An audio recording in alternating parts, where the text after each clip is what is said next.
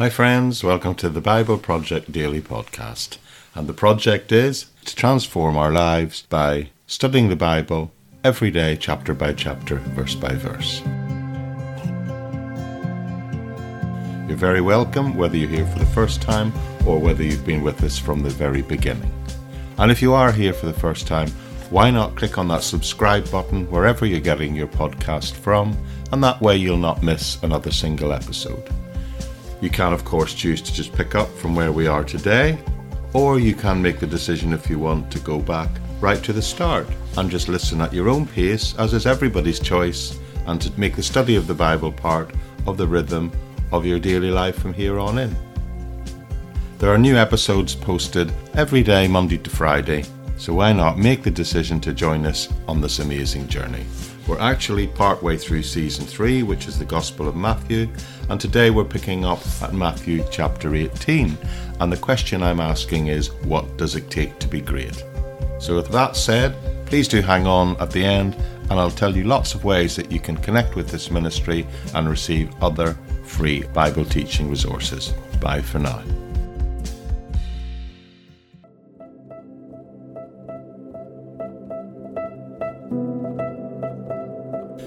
Okay people, my pod friends, happy to be here.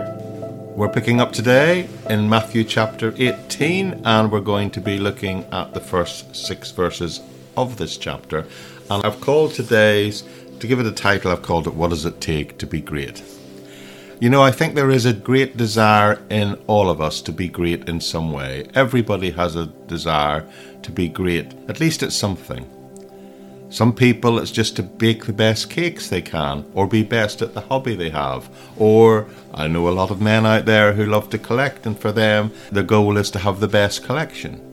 And let me just say that the desire to be good or even great at something is not necessarily a bad thing in and of itself. And when it comes to business and our work lives, it can be a good thing because it helps develop the best products and services that can be made available to people, or strive to do that. But the question I'm asking today is, what does it take to be great? We're considering it from a much higher and wider implication in that.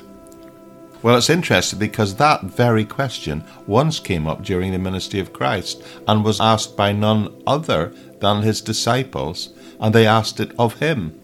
And he did give a rather extensive answer, which we're going to begin looking at today.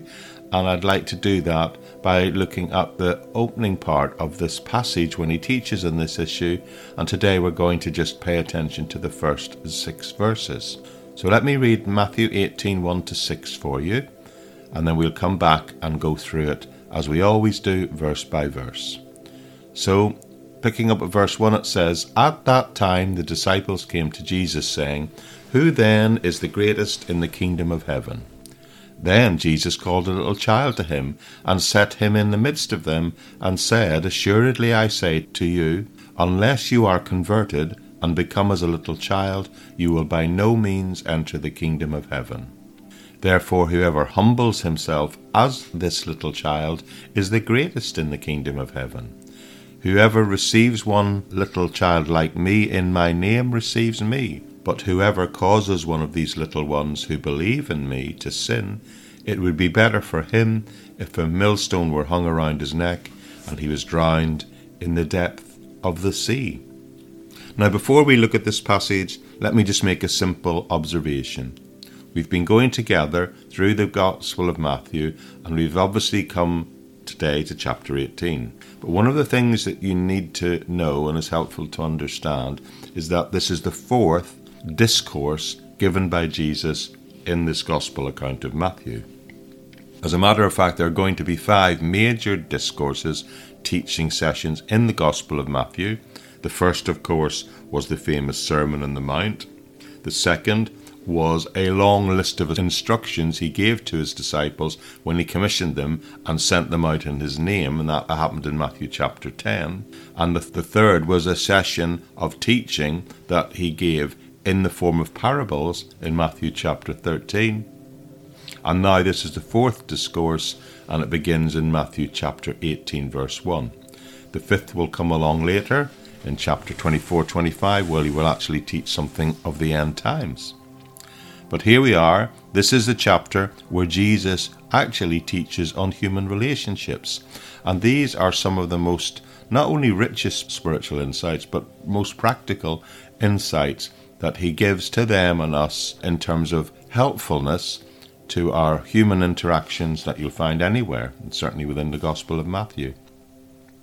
And the particular case in question here concerns the question of what does it take to be great in the kingdom of God. Now, it's framed in the form of the disciples asking who is greatest in the kingdom of God, which is an interesting way it is approached. Now, the passage itself is rather straightforward, and it naturally divides into two parts. So first of all, there's the question where the disciples ask who is the greatest in the kingdom of God, and the second part is the long answer that Jesus gives to that question, and we're going to look at the first part of that answer today. So let's just pick it up verse by verse as we normally do, and remind ourselves of what eighteen verse one says. And the disciples come to him and ask, who then is the greatest in the kingdom of heaven? So that's the question. And this question and this situation is also recorded in the Gospel of Mark. But in his account, he gives us a little more background detail as to what's going on here. It says they were actually walking and talking, and the disciples were disputing between themselves over who would be greatest in the kingdom of heaven. They were actually almost arguing about this. So what they do is they then go to Jesus and they say to him, or when they stop rather, Jesus says to them, what were you talking about back there? But in this case, in this account, Matthew just skips and gets right to the point, and he asks the question that they were seen to ask and what they were really getting at, which is which of them is the greatest in the kingdom of heaven. We could ask, if all we had was Matthew's account, was why would they be asking that? But with that background of Mark's account, we, we can see that they were disputing, and that is what actually provoked this question. It is quite possible that some of them thought that maybe Peter, James or John, maybe they thought that themselves that they were greater than others. Because remember, we've just seen Peter, James and John being selected to go up on the mountainside, and they were the ones who had witnessed the Transfiguration. Or maybe Peter could have been forgiven for thinking he was the greatest, because remember, he was the one who walked on water a few chapters back, and none of the rest of them did that. At any rate, it appears they were having at least a heated discussion, and maybe perhaps even a dispute, and were arguing over which of them would be the greatest in the kingdom. And may I invite your attention again to verse one and what Jesus' response is to that. So look at the question carefully. Who is the greatest in the kingdom of heaven? Now, I think one of the most significant things about this question is, of course, this little phrase again, the kingdom of heaven. Because you see, everyone at some level has a desire to be good or great. But most people, their desire is to be great in the eyes of men and women on earth. And that's where I think some people can get a little misled and led astray when they approach this passage. Most people in the world are just trying to be number one in the world. And in a sense, that perspective is doomed to destruction, because we can't take any of it with us. So at least the disciples here, let's recognize the fact that they're asking the correct question. There's nothing wrong with ambition, and there's nothing wrong with ambition in the world. But the real issue here, the real question here, is not who's greatest in the world. We've got to remember it's who's going to be greatest in the kingdom of heaven. Because in order to know who that's going to be, clearly we need to know why they might be that. Now, they're asking a question that does make the assumption and recognises that Jesus is Messiah and King, and that he and his servants at some point in the future, in the kingdom of God on earth, are going to have roles and responsibilities. So in a way, they're definitely asking the right question. The real issue is, what is the right answer to that? Well, let's see what Jesus says. Verse two, then Jesus called a little child to him and set him in the midst of them. Verse three, and said, assuredly I say to you, unless you are converted and become as a little child, you will by no means enter the kingdom of heaven. All right, if you're going to be great in the kingdom of heaven, the first thing you have to do is get into the kingdom in the first place. So the first thing Jesus does in his answer is talk about how we get into the kingdom of heaven. You know, I'm reminded of a story early in the life of Billy Graham. He talks about when he went to a town to preach, and this is before he was a nationally known figure, and he had a, a letter that he needed to mail, to post, and he asked a boy, a young lad in the street, where the local post office was, and the kid obviously told him, and Mister Graham said, "Thank you." Then Billy Graham said to the little boy, "If you come to this Baptist church tonight that I'm speaking at, I'll tell you how to get to heaven." The little boy replied and said, "Well, I don't think I'll be there." And he said, rather surprised, "Well, why not?" And the little boy says, "Well, you can't even find your way to the post office." But here, the first thing is the first thing, and the first thing anybody needs to know if they want to be great in the kingdom of heaven is how to get to heaven in the first place. And to do that, he says, you have to be converted and be like a little child to enter the kingdom of God. Now, at this point, everyone takes it, and this child is meant as an illustration of what faith is like. Now, most children, there are, of course, some exceptions, but most children who have had a loving, balanced upbringing will actually readily trust people. And Jesus is using this child as an example of trust. But notice what Jesus said. Some people just read this and think all it says that in order to get into the kingdom of heaven, you've got to be like a child. But that's true. But look, he says, in order to do that, you must be converted and become like a little child. And that's different. And this word converted is very important. The Bible says the word used here is talking about turning around. So it's a very similar term and thinking of a very similar concept as repentance. In this phrase, he's using a word that says you are turning your attention towards the Lord. In other words, you're saying, looking towards him and saying, I look upon him and I see he's the one for me, the one who died for me, and the one who rose from the dead. And then you trust in him, just like a little child would trust in an adult to care for them. So Jesus begins by saying, let's be clear, if you're going to be great in the kingdom of heaven, you first got to get into the kingdom of heaven, and in order to get into the kingdom of heaven, you must have faith. And then he continues, therefore, anyone who humbles himself as this little child is the greatest in the kingdom of heaven. So he's getting to the nub of what it takes to be great in the kingdom of heaven. So obviously the second thing it takes beyond the ability to enter the kingdom of heaven is that in order to be great, it will take humility. And he, so he's using the child as not only an illustration of faith, but of humility. Now I have to say that I myself have learned something while studying this passage again and preparing for this talk. You know, I've always just assumed I knew what this passage meant when I've read it in the past. And I still believe it means what I said it believed, but I learnt something extra this time. By reading and researching verse four for this podcast, I was a little surprised, shall we say, to discover that a great deal of the early commentators suggest that the point of this verse, well, what can I say, it's slightly different from what I thought before and from what people I hear speaking on it say about it.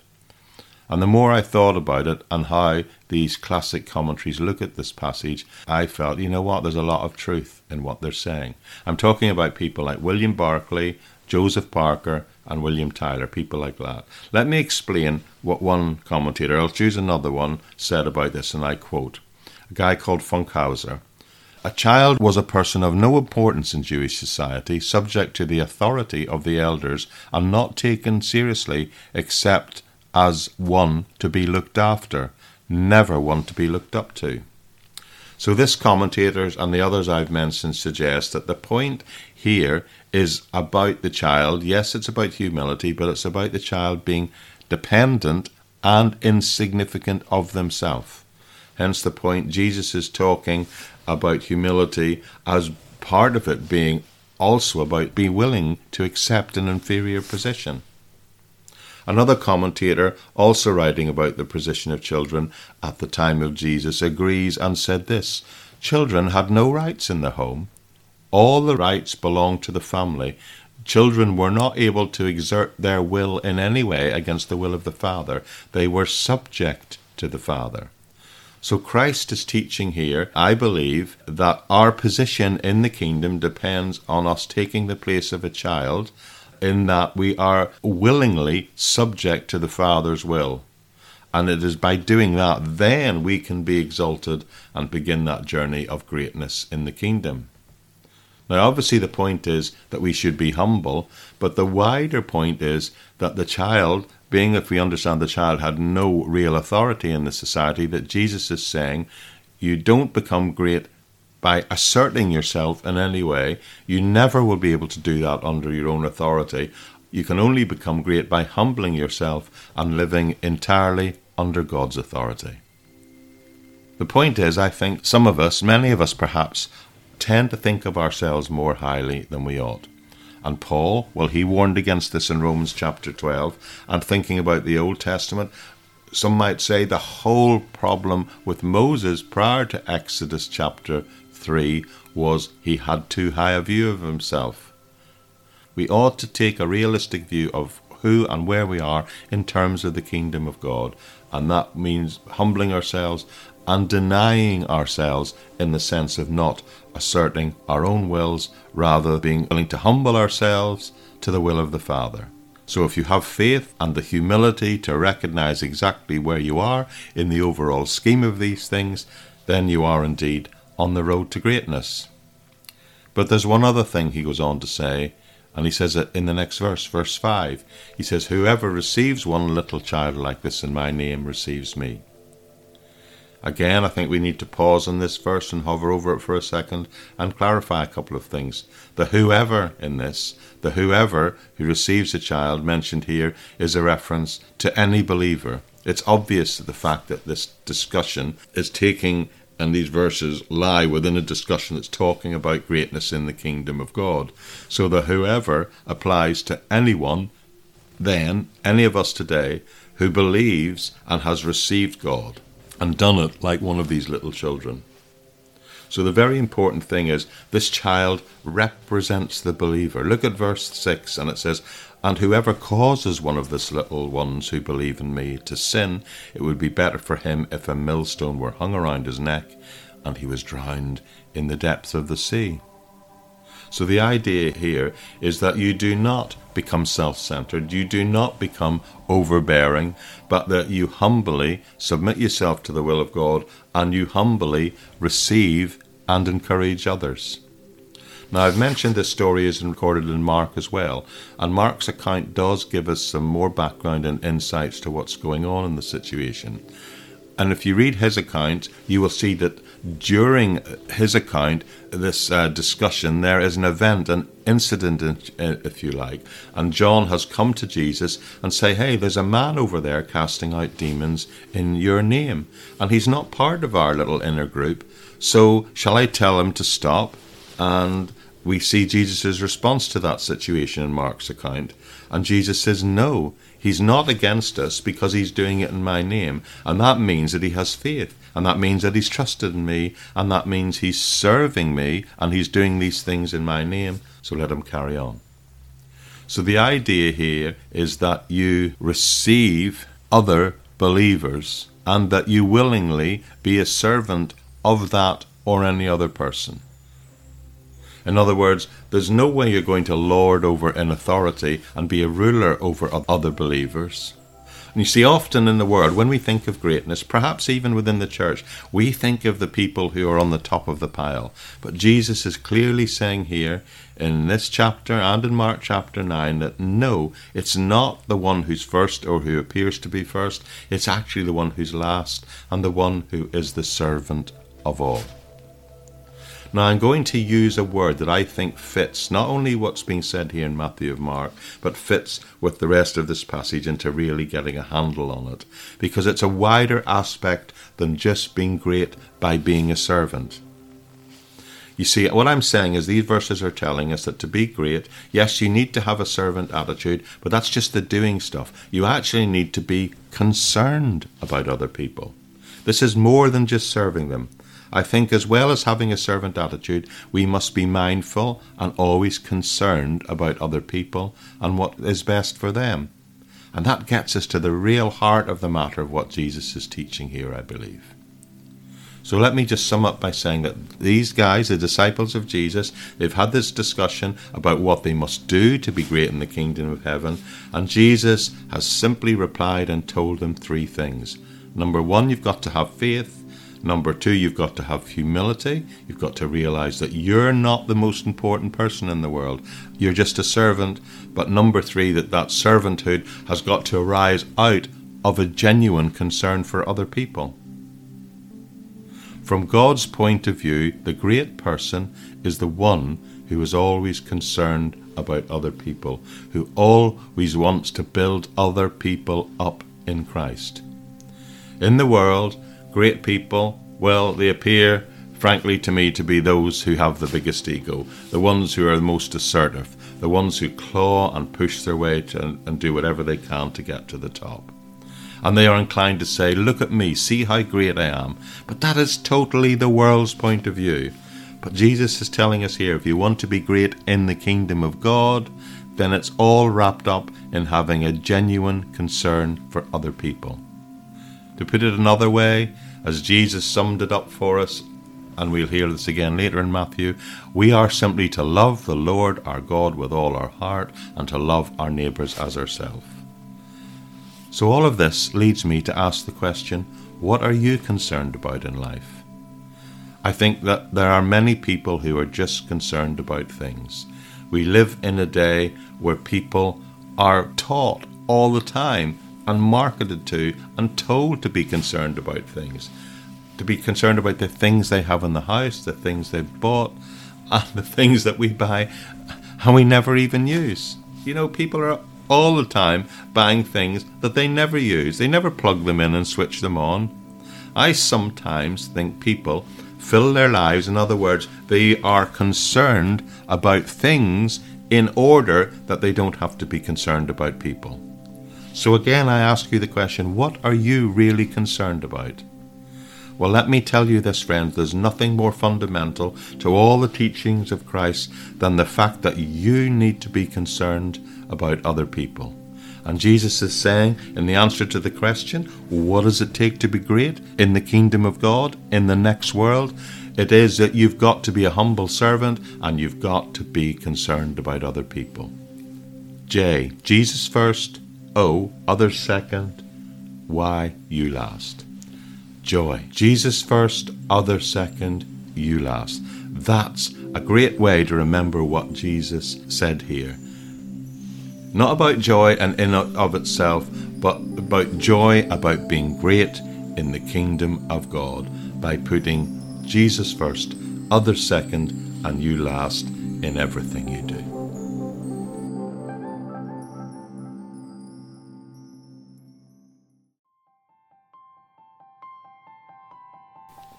Okay, there we are, people. We'll pick up this uh, precise surgical excision of what it means to be great in the kingdom of God next time as we continue through this chapter. Like I said at the beginning, there are lots of ways where you can access additional teaching resources, always free, always freely available, always in the public domain. The main thing I would say is there's always a transcript of each and every one of these podcasts available for you to access within the episode notes page of the podcast. If you're not seeing these links and these extra resources wherever you're getting your podcast from, then just you'll find the podcast itself hosted on the Bible Project at buzzsprout dot com, and all those links and things will be active there. Things like a recently done discipleship course on preparing expository messages and other free resources, and soon free P D F versions of all my back catalogues of books I've produced over the last ten years will all be being put on the Patreon's page there. You don't have to be a patron or a financial supporter to access them. All the resources. The way forward for this ministry, I believe, is to make everything I do freely available, free at no cost, and freely in the public domain, copyright free for you to use in whatever way you can that is helpful for you or to encourage other people. So with that all said, thank you so much again for joining me, and I do trust I'll see you back here tomorrow. well, it'll be for tomorrow for me, I'll be here, but it's whatever day at the pace that suits you, you choose to listen to the next episode of the Bible Project Daily Podcast. Bye-bye for now.